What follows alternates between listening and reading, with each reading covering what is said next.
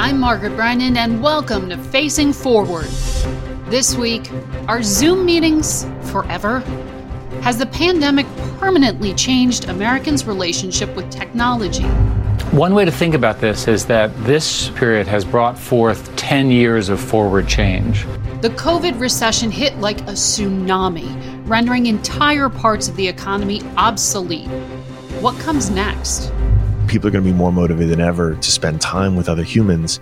How they use that time and, and with whom they spend it that is where the technology comes in. The pandemic tore open existing social divides on race, income, and gender.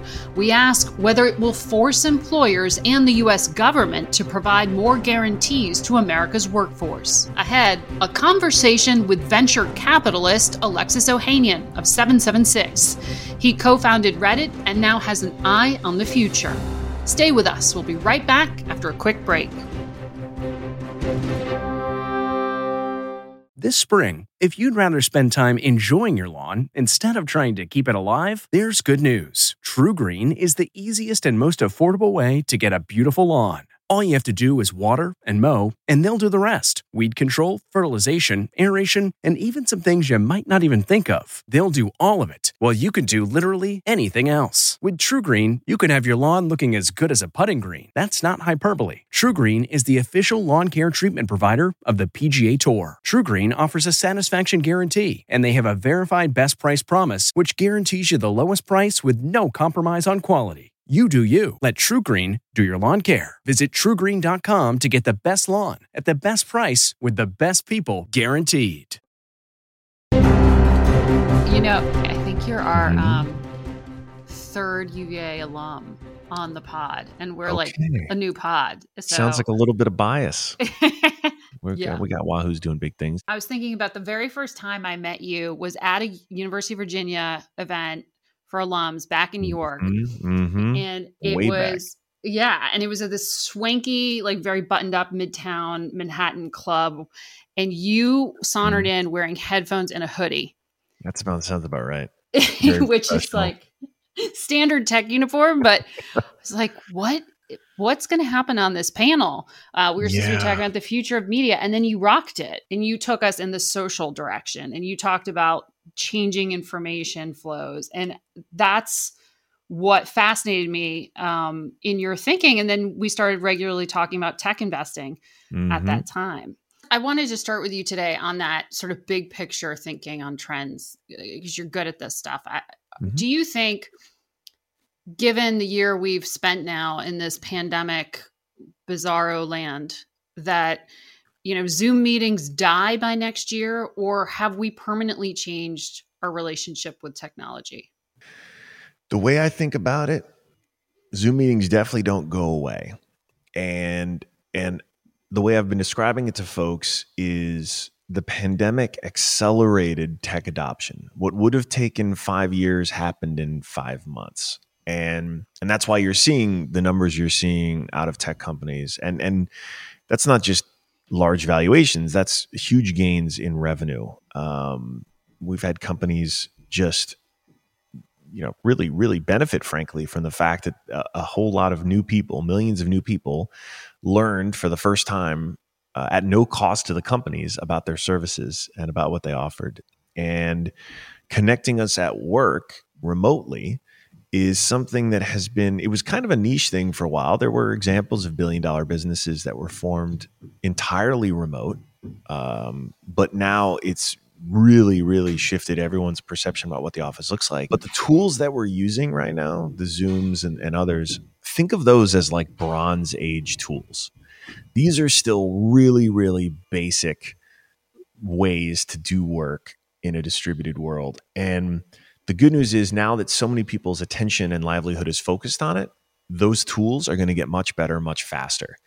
And and we're going to start to see way better ways to to do this kind of collaboration. And so Zoom fatigue is real.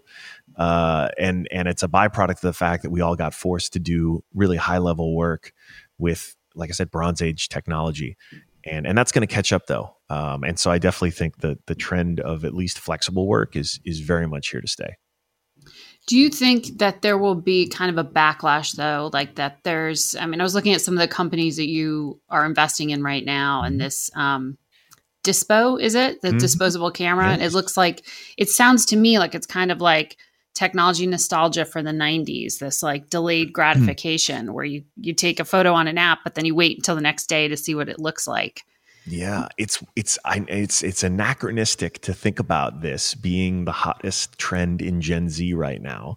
Um, and it's funny because right that, that generation has no idea what it means to take a photo and have to wait to get it developed. And yet, you know, we we we don't feel, you know, we don't miss it that much because it was kind of a pain. Um, but the delayed gratification part, yeah, that's that's actually a novel phenomenon for Gen Z and and and the reason dispo has had the success it's had out the gate is because it's part of a bigger trend a, a reaction to the first wave of social media. Um, you know instagram created a culture where people spend as much time or more time on their phones at events taking photos editing photos perfecting photos than actually living in the moment Mm-hmm. And and I think we've seen the negative effects of that. And I'm I'm grateful to be on the ground floor as an investor in a company that's thinking really deliberately about how to build a healthier social network, how to build a place where yeah you can share photos with your friends. God bless, take photos, have fun, um, but you're spending time with those people you care about and not living in your phone during those times. And that is the start of a much bigger trend. I think consumer social is is clearly back. And more importantly, all of the people building it grew up for the last 15 years using the things that I and my generation built. And yeah, we got a lot of things right. We also got a lot of things wrong. Mm-hmm. And and they're now building way more intentionally because they've seen the good and the bad and the ugly of the first wave of social. And the second wave is going to absolutely be a healthier, more positive one. Uh, because the CEOs want it, because the CEOs, the founders demand it, and um, and frankly, I think the, the user base does too. So you and your friends in your dorm, dorm room at UVA were mm-hmm. far Hancock. more productive. You were in Hancock. Left. Yeah, Hancock first left. Everyone who didn't go to UVA is like, what? No, no, it was old dorms. Come That's on. old, dorms. Oh, old I was dorms. in new dorm. I went for the AC, oh. man. I don't know how you oh. lived in old dorm. but you were far more productive in your dorm room than I was because you and your friends founded Reddit while you were undergrads. Um, mm-hmm we know fast forward to today you you you have resigned from that board but you mm-hmm. are thinking about social media um, and i want to pick up on this idea you're talking about of being intentional like, mm-hmm. what do mm-hmm. you think that means what what do you think of reddit's legacy in, in this space yeah look this is the reality of every one of those first generation social media platforms was and our stories we're all fairly similar, right? And we all we all look the same too. But our stories were were very similar in that none of us genuinely knew the scale and impact to which these platforms would have. And and so we weren't building intentionally. We were just building to you know make our parents proud or or build something that we enjoyed working on every day. At least those were my motivations. And and have have a career where we could dictate our own you know be our own boss. And and that was the goal. That was it. And everything else was just gravy. And what has happened is you know 15 years later these platforms have such a huge impact on our world on on elections on society on discourse on on everything and a lot of unintended consequences. And mm-hmm. so last year was a formative year for for a, a lot of us, uh, myself included, and it gave me a time to really reflect on what I wanted that legacy of mine to be for for my daughter. Um, frankly, that's that's it's easy. I know you've like team team parent over here. Like it's such a crystallizing thing to um, to to then look at everything you've done and feel so proud for so many years and realize none of it really mattered because this little being is now everything. I, mm-hmm. I want to make sure that the work that I'm doing is having a, a, very positive impact and something that you know my daughter is super proud of. She's gonna have she's gonna have lots of people her entire life telling her how amazing her mom is, and that's that's great, rightly so, and and what an impact she's had. And I'm I'm a very competitive person who wants I, I, want her to hear lots of amazing stories about the work that her dad has done and how her dad made his money and and and for her to be proud of all those things and to say, you know what, he's he's put in the work to make this world a little better for me and lots of people like me. Um, and uh, and that was it. I mean that I think I'm in many ways riding on a much bigger wave now um, because this next generation of CEO is just so much smarter, so much savvier, and and so much more aware of the implications of what they're building. You know, I have a I have a two and a half year old son. I think your daughter's a little mm-hmm. older than that. Just FaceTime, be, yeah, you know, we rely on that right now mm-hmm. to talk to grandparents and all that. But then I think about his interaction with technology I mean, ha- has do you let Olympia use iPads? I mean, do you, have you thought yet about what what your child's relationship with technology is going to be like? Yeah, yeah, and not surprisingly, if you talk to a lot of tech execs, especially those of us who have built product, especially consumer product, we're all very reluctant to get our kids on there because we know these tools are developed to to really prey upon human weakness. And I, I don't that that sounds very Ouch. sinister. Eh, yeah. No, that, that sounds very sinister. But I let me reframe that. It's the reality though is, right, every push notification you're getting is is triggering a little dopamine hit to to get you to want to come back. And and that in and of itself is not a bad thing. Um, what is so important though for an, a, a child's brain is and, and the reason why we're really really specific about you know ipad or, or iphone usage is because i don't want to put her baby brain under that or in i don't want to expose her baby brain to those conditions right. this early while it's still developing i have i think as adults it's a very different discussion um, because adults make adult consequences or brain or make adult decisions or brains are fully formed, etc. But when you start using those triggers on the brain of a kid, uh, that's where I, I, don't want I don't want those two to ever meet. Um, simply because that kind of I don't know those those those kinds of tools um, that drive engagement and drive you know taps. Um, I don't want I don't want messing with my kid's head. I know at times in our household, my kid was, or my television was my sort of babysitter because my, my parents are busy working and, and dealing with stuff. But in hindsight, like that lean back experience, um, assuming the programming is age appropriate, not so bad. And, and I'm definitely guilty of being like, okay, great, we can like uh, Olympia, let's put on um, Paw Patrol or Bubble Guppies and and the nice thing is because I know what that program is about, if I pass out for 20 minutes, I'm it's fine. Whereas and this is why, you know, we had we we had YouTube on uh, the the family iPad for a little bit and I I recently took it off because mm-hmm. I was just like I just can't. Is because, you know, that recommendation engine that's right that's designed for adult brains. That's designed to keep feeding us sort of more of exactly what we need and and and you don't know where that rabbit hole goes do you think yeah. then that like ceos of tech companies should be held accountable for how their platforms are used i mean you, you see this in washington gaining momentum mm-hmm. uh, across the aisle you know republicans yeah. complain about censorship on the left you hear these complaints about the tech companies becoming too big and needing to break them up like what level of accountability should there be for for ceos and founders well, I think something is inevitable at this point because you're right. You're seeing Republicans and Democrats agreeing on something, which these days is pretty rare. Um, I do think so. As as it extends to Section 230, I think Section 230 is a very, very, very important part of the internet, and and I would not advocate seeing that get destroyed.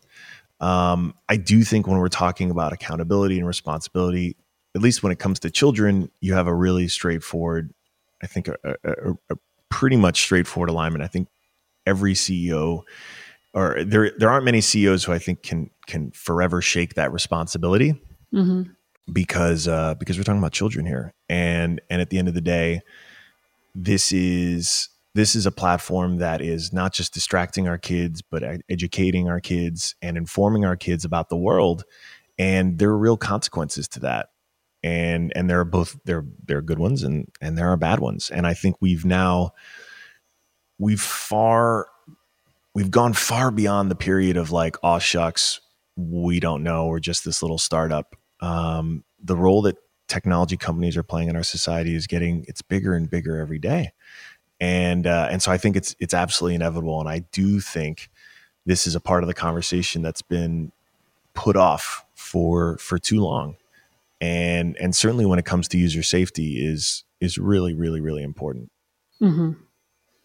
um, and 230 is about uh, basically protecting websites from from third party postings right like you you can't be held mm-hmm. liable mm-hmm. for somebody else posting on that platform I mean, it is that is the act that makes all of the internet work or, or the, the vast majority of the internet any any site that has user generated content even a even the comment section of your favorite sports website or sports blog like requires it and um and so i think there's absolutely look there's everyone talks about the scalpel versus the sledgehammer um definitely not a sledgehammer situation um but i do think there are ways to to build in more things that help help do what I, I think most of these ceos want which is keep users safe and keep the platform open uh, mm-hmm. but while still preserving the ability for people to feel like they can, you know, find a home there or or find sort of basic safety there. You are still investing in in social networking, right? You're you've got something called real time. I mean, is this mm-hmm. just even post pandemic? We're going to be living on our phones to a certain extent. I think I think it's similar to the return to work. It's going to be hybrid. There are going to be people for whom the connections are never better and never stronger totally digitally because they're able to find you know deep human connections over wonderful things over silly things um, and actually find deep friendships. Uh, and then they're going to be they're going to absolutely be apps I mean, real time's a good example designed around making a connection and then and then actually eventually bringing it to offline and actually giving you an excuse to meet up. And you know post post pandemic I'm expecting the next few years to be a huge boom when it comes to you know parties events gatherings I, I, think even just being in melbourne which was was covid free for most of the time that we were there um, and being able to go out in the city after a 14 day quarantine but then being able to go out in the city freely it, you just felt a buzz people are going to be more motivated than ever to spend time with other humans how they use that time and, and with whom they spend it that is where the technology comes in. It does not replace human interaction. It just increases our likelihood of having good experiences. I want to ask you about that because you're talking about travel to mm-hmm. Australia mm-hmm. for the Australian Open. Um, mm-hmm. And I'm jealous you were actually on a plane. But I'm going to take a quick break here. and We'll be right. right back. So, Alexis, stay with us. Sure.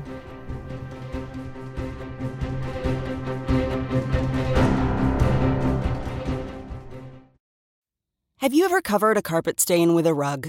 Ignored a leaky faucet? Pretended your half painted living room is supposed to look like that? Well, you're not alone. We've all got unfinished home projects. But there's an easier way. When you download Thumbtack, it's easier to care for your home from top to bottom. Pull out your phone, and in just a few steps, you can search, chat, and book highly rated pros right in your neighborhood. Plus, you'll know what to tackle next because Thumbtack is the app that shows you what to do, who to hire, and when. So say goodbye to all those unfinished home projects and say hello to caring for your home the easier way. Download Thumbtack and start a project today. So, Alexis, do you play tennis? I do not play tennis. I've never played tennis before, never picked up a racket. Really? Really, really. I was looking at I was looking at um, Instagram, and there are these mm. adorable videos of Serena Williams, your wife, with your daughter, who's adorable, holding a tennis racket, which uh, mm-hmm. for me would be incredibly intimidating to pick up a tennis racket in front of Serena Williams. But I, I did wonder that if you ever played.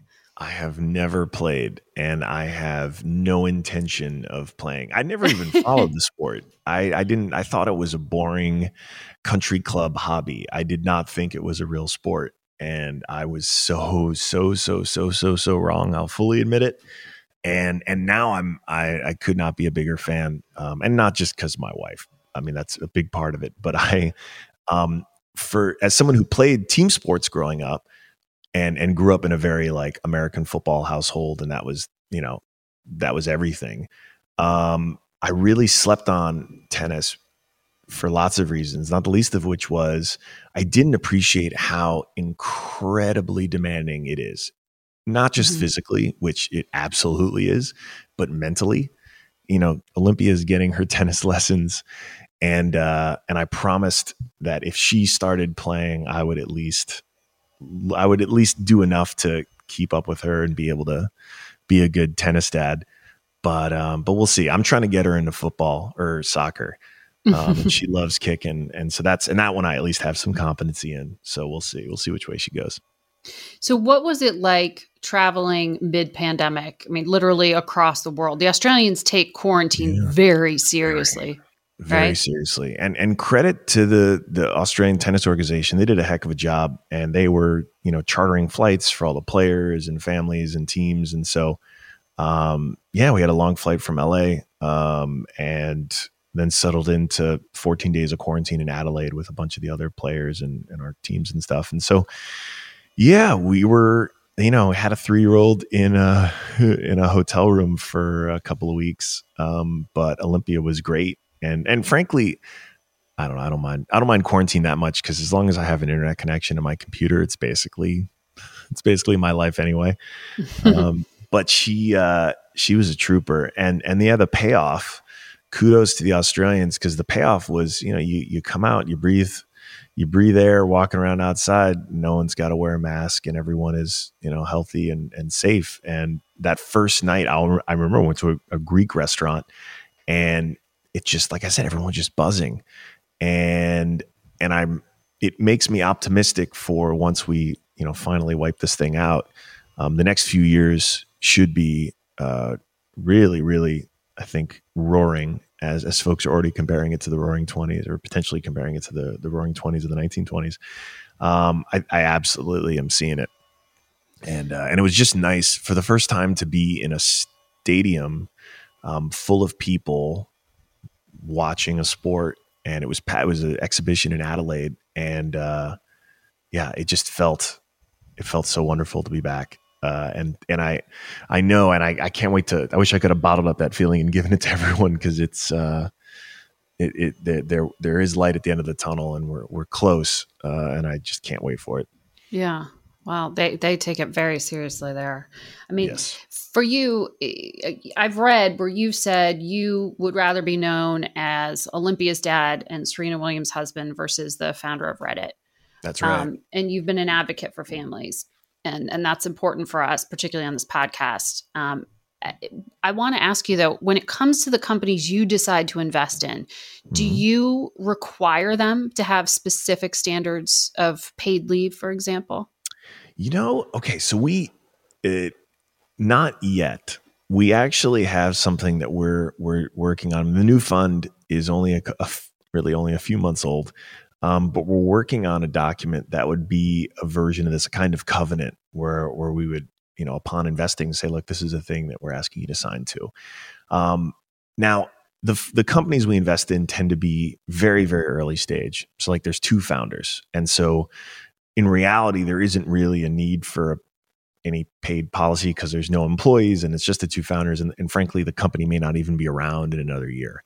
Right. But one of the things we expect, certainly once a company has raised a Series A, um, which is around the time when they've now they've got product market fit, they're in a growth stage, they're able to raise usually a few million dollars, and they have real money in the bank um, is when we actually sit down with them and start working on this. One of the ways we knew we could support our companies from day one was actually so 1% of every dollar that we invest in a company, we set aside for them to use for any family care needs. And I think we're still the only venture fund that does this. I hope hope one day we'll be uh, one of many. Um, we set aside the 1% of our investment as dollars that are coming from us uh, as well as from our investors who have committed to this as well.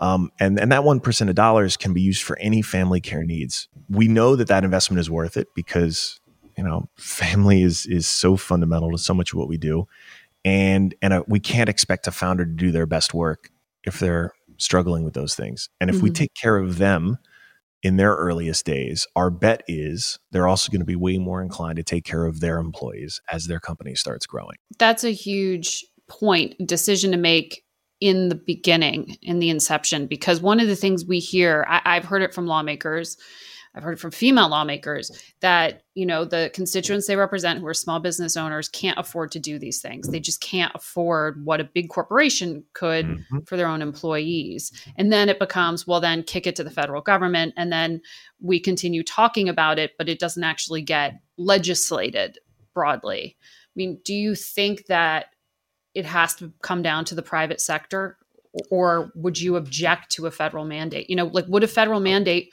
really hurt some of the innovation that you're talking about because these startups can't afford it uh, on day one? I would. So I was I was campaigning for and really happy to see that we got 12 weeks of paid family leave for federal workers. Yes, that was, that was big. Know, President Trump signed that, and that was huge. I really would love to see this be something that is an option for any American, not just you know federal employees. Um, I do think the private sector is going to have to keep pushing this forward and showing certainly you know all the companies that can afford it mm-hmm. should be feeling the social pressure at this point to be offering it and that's not just to moms but also to dads and not just for you know childbirth but also for adoption um, and i think we're going to get there pretty quickly over the next few years because you know top talent has so much leverage in this market and all of the most valuable employees are, you know, they're now pretty well exposed to paid family leave policies. So that I think it's going to be very hard to get top talent at a large firm unless you offer the same. So I think we win the day there. And then yeah, from the from the smaller businesses, you know, a firm like ours can do things like this in order to provide opportunities for early stage companies that can't afford it. Um, and and my hope is is that there is some solution that comes from you know a, a federal policy um, that actually makes it accessible for all, so that the burden is not on the small business owner, but but actually it comes as a government benefit. And and I think one of the reasons why you're seeing millennials be so slow with with having children um, comes back to this just the financials of it, having the economic security to feel like right. it's time to have a kid, like that's real. And and I try to, you know, I think about this even within my own firms where like I'm pushing even the men to take full advantage of their paid family leave policies because I want to see them supporting their partners in a way that makes sense for their families so that they can do the best work they can do when they're at the office. I, I think gone, especially now post COVID, gone are the days that we used to think there was like home life and work life. Like you bring your home problems to work, you bring your work problems to home. And the idea that men were immune from this uh, was a farce, right? I know that I know that it matters just as much um, to them, and so that's why I've been such an advocate for the paternity leave side um, because it's it's just it's fundamental. I know I'm not doing my best work unless I know the the home front is in a good place, and and I've seen it time and time again now with employees, both both men and women. And lastly, mm-hmm. um, mm-hmm. you wore a t-shirt the other day that got a lot of attention. It said greatest athlete with the word female crossed out. I loved it. Yeah. Why'd you wear I, it? Do you think the gender qualifier um, diminishes achievement? Yeah, I think, I mean, why I wore it was uh, Nike sends me merch and sometimes I like it and I wear it. And, and, you know, I, I've never been a stranger to courting controversy. And uh, look, I think I think when we're we we one of the things I love about sport is the fact that we can as as as much of a level playing field as it is, sports fans, we still get to have these endless debates and discussions about all of this stuff, which is wonderful. I do think the qualifier is is a problem simply because if we're really talking about greatness, um, it's a pretty insulting thing to qualify it with with gender to say you know eh, we're it, it would be. I mean, if if if we're okay with that, then we have to. If the next time someone mentions like, oh, Elon Musk is the greatest entrepreneur of our generation, they need to say Elon Musk is the greatest male entrepreneur of our generation. And why does that feel uncomfortable? Because I guess as a society, we've decided that it's okay to just generalize. And and so then why should sport be any different? Um, if we want to if we want to talk about greatness, we should consider it across the board. And uh, you know, I I like I guess on some level, I really I really have a front row seat to what it has taken Serena for at least you know the last five years to do what she does and do it so well, and uh, and it just feels it feels like an insulting qualifier because at the end of the day we're talking about humans being great at at sport and I really I want I want my daughter to live in a world. I want everyone's daughters to live in a world where we don't put an asterisk on it or we don't find some way to say, well, okay, but this is different because right. blank. Uh, and and I I want to live in a world where where you know little boys have posters of Alex Morgan uh, on their wall and think she's great, and have a poster of her right next to a poster of Messi, and you know what Serena and Venus have done for sport at a time, admittedly before I was watching tennis. Um, you know, put them on the walls right alongside male counterparts and and you know in many ways exceeded um, and i think that's it's a it, it, in many ways is still one of these last frontiers where sports still for all of its advantages for all of the progress that it's made still has these hangups and uh, yeah i like wearing t-shirts that upset people on twitter and excite people on twitter and let's keep the conversation going on it because uh, yeah, I, I, I don't want to see that qualifier. Well, amen. And um, we appreciate it. Uh, so much more we could talk to you about, Alexis, but I know you got to run. Thank you, you gotta have me time. back on sometime, Margaret. Anytime. Yeah, we love it.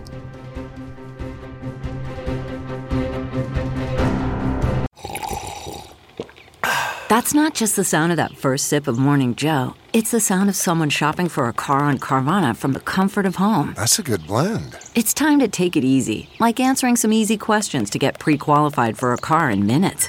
Talk about starting the morning right. Just like customizing your terms so your car fits your budget.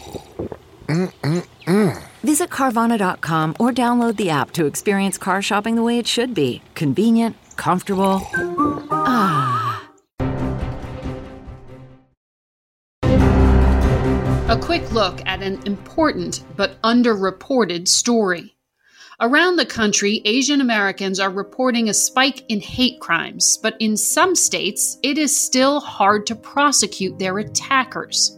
A handful of states, including Wyoming, Arkansas, Indiana, and South Carolina, still don't have anti bias laws on the books, according to the Anti Defamation League. Now, at the federal level, there is new pressure to close these legal loopholes. Right now, the ability to fight hate crimes is very uneven across the different jurisdictions. California Congresswoman Judy Chu, a Democrat who chairs the Asian Pacific American Caucus, is advocating for a new law that would allow the Department of Justice to give grants to states and local governments to improve the way hate crimes are tracked and reported. The recent brutal deadly assault on an 84 year old Thai American man in San Francisco has brought renewed attention to the ongoing issue. Never in my dream would I think this would happen to him or that he die here. Vicha Ratanapakdee's daughter believes it was a hate crime. He was violently shoved in broad daylight and later died. A 19 year old has since been charged with murder. Stop AAPI Hate, an advocacy group that tracks these cases, says more than 3,000 incidents have been reported since the pandemic began in March last year. Last month, President Biden issued an executive order calling for the federal government to begin collecting data about incidents directed at Asian Americans and Pacific Islanders. It's a step that could make a difference for the Asian American community and potentially for all communities of color. Thank you for listening to Facing Forward. New episodes are available every Friday. Join us each week as we make sense of our changing world together. I'm Margaret Brennan. You can also find me on your CBS network broadcast station Sunday mornings on Face the Nation or on our digital network CBSN at 10:30 a.m., 1 p.m., and 4 p.m. Sundays. Facing Forward is produced by Face the Nation's and Shu, Richard Escobedo, and Kelsey Miklas. Be sure to subscribe to our podcast on your favorite platforms and leave us a review on Apple Podcasts.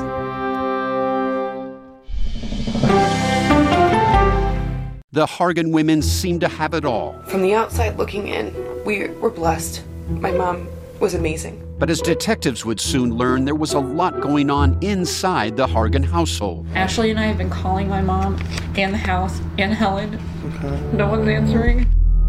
63 year old Pamela Hargan gunned down in her own home. Her youngest daughter, Helen, lay dead upstairs. Patrol, when they arrived, assumed or thought that there might have been a murder suicide. But for the detectives on the scene, there were things about the scene itself that were concerning to us on day one.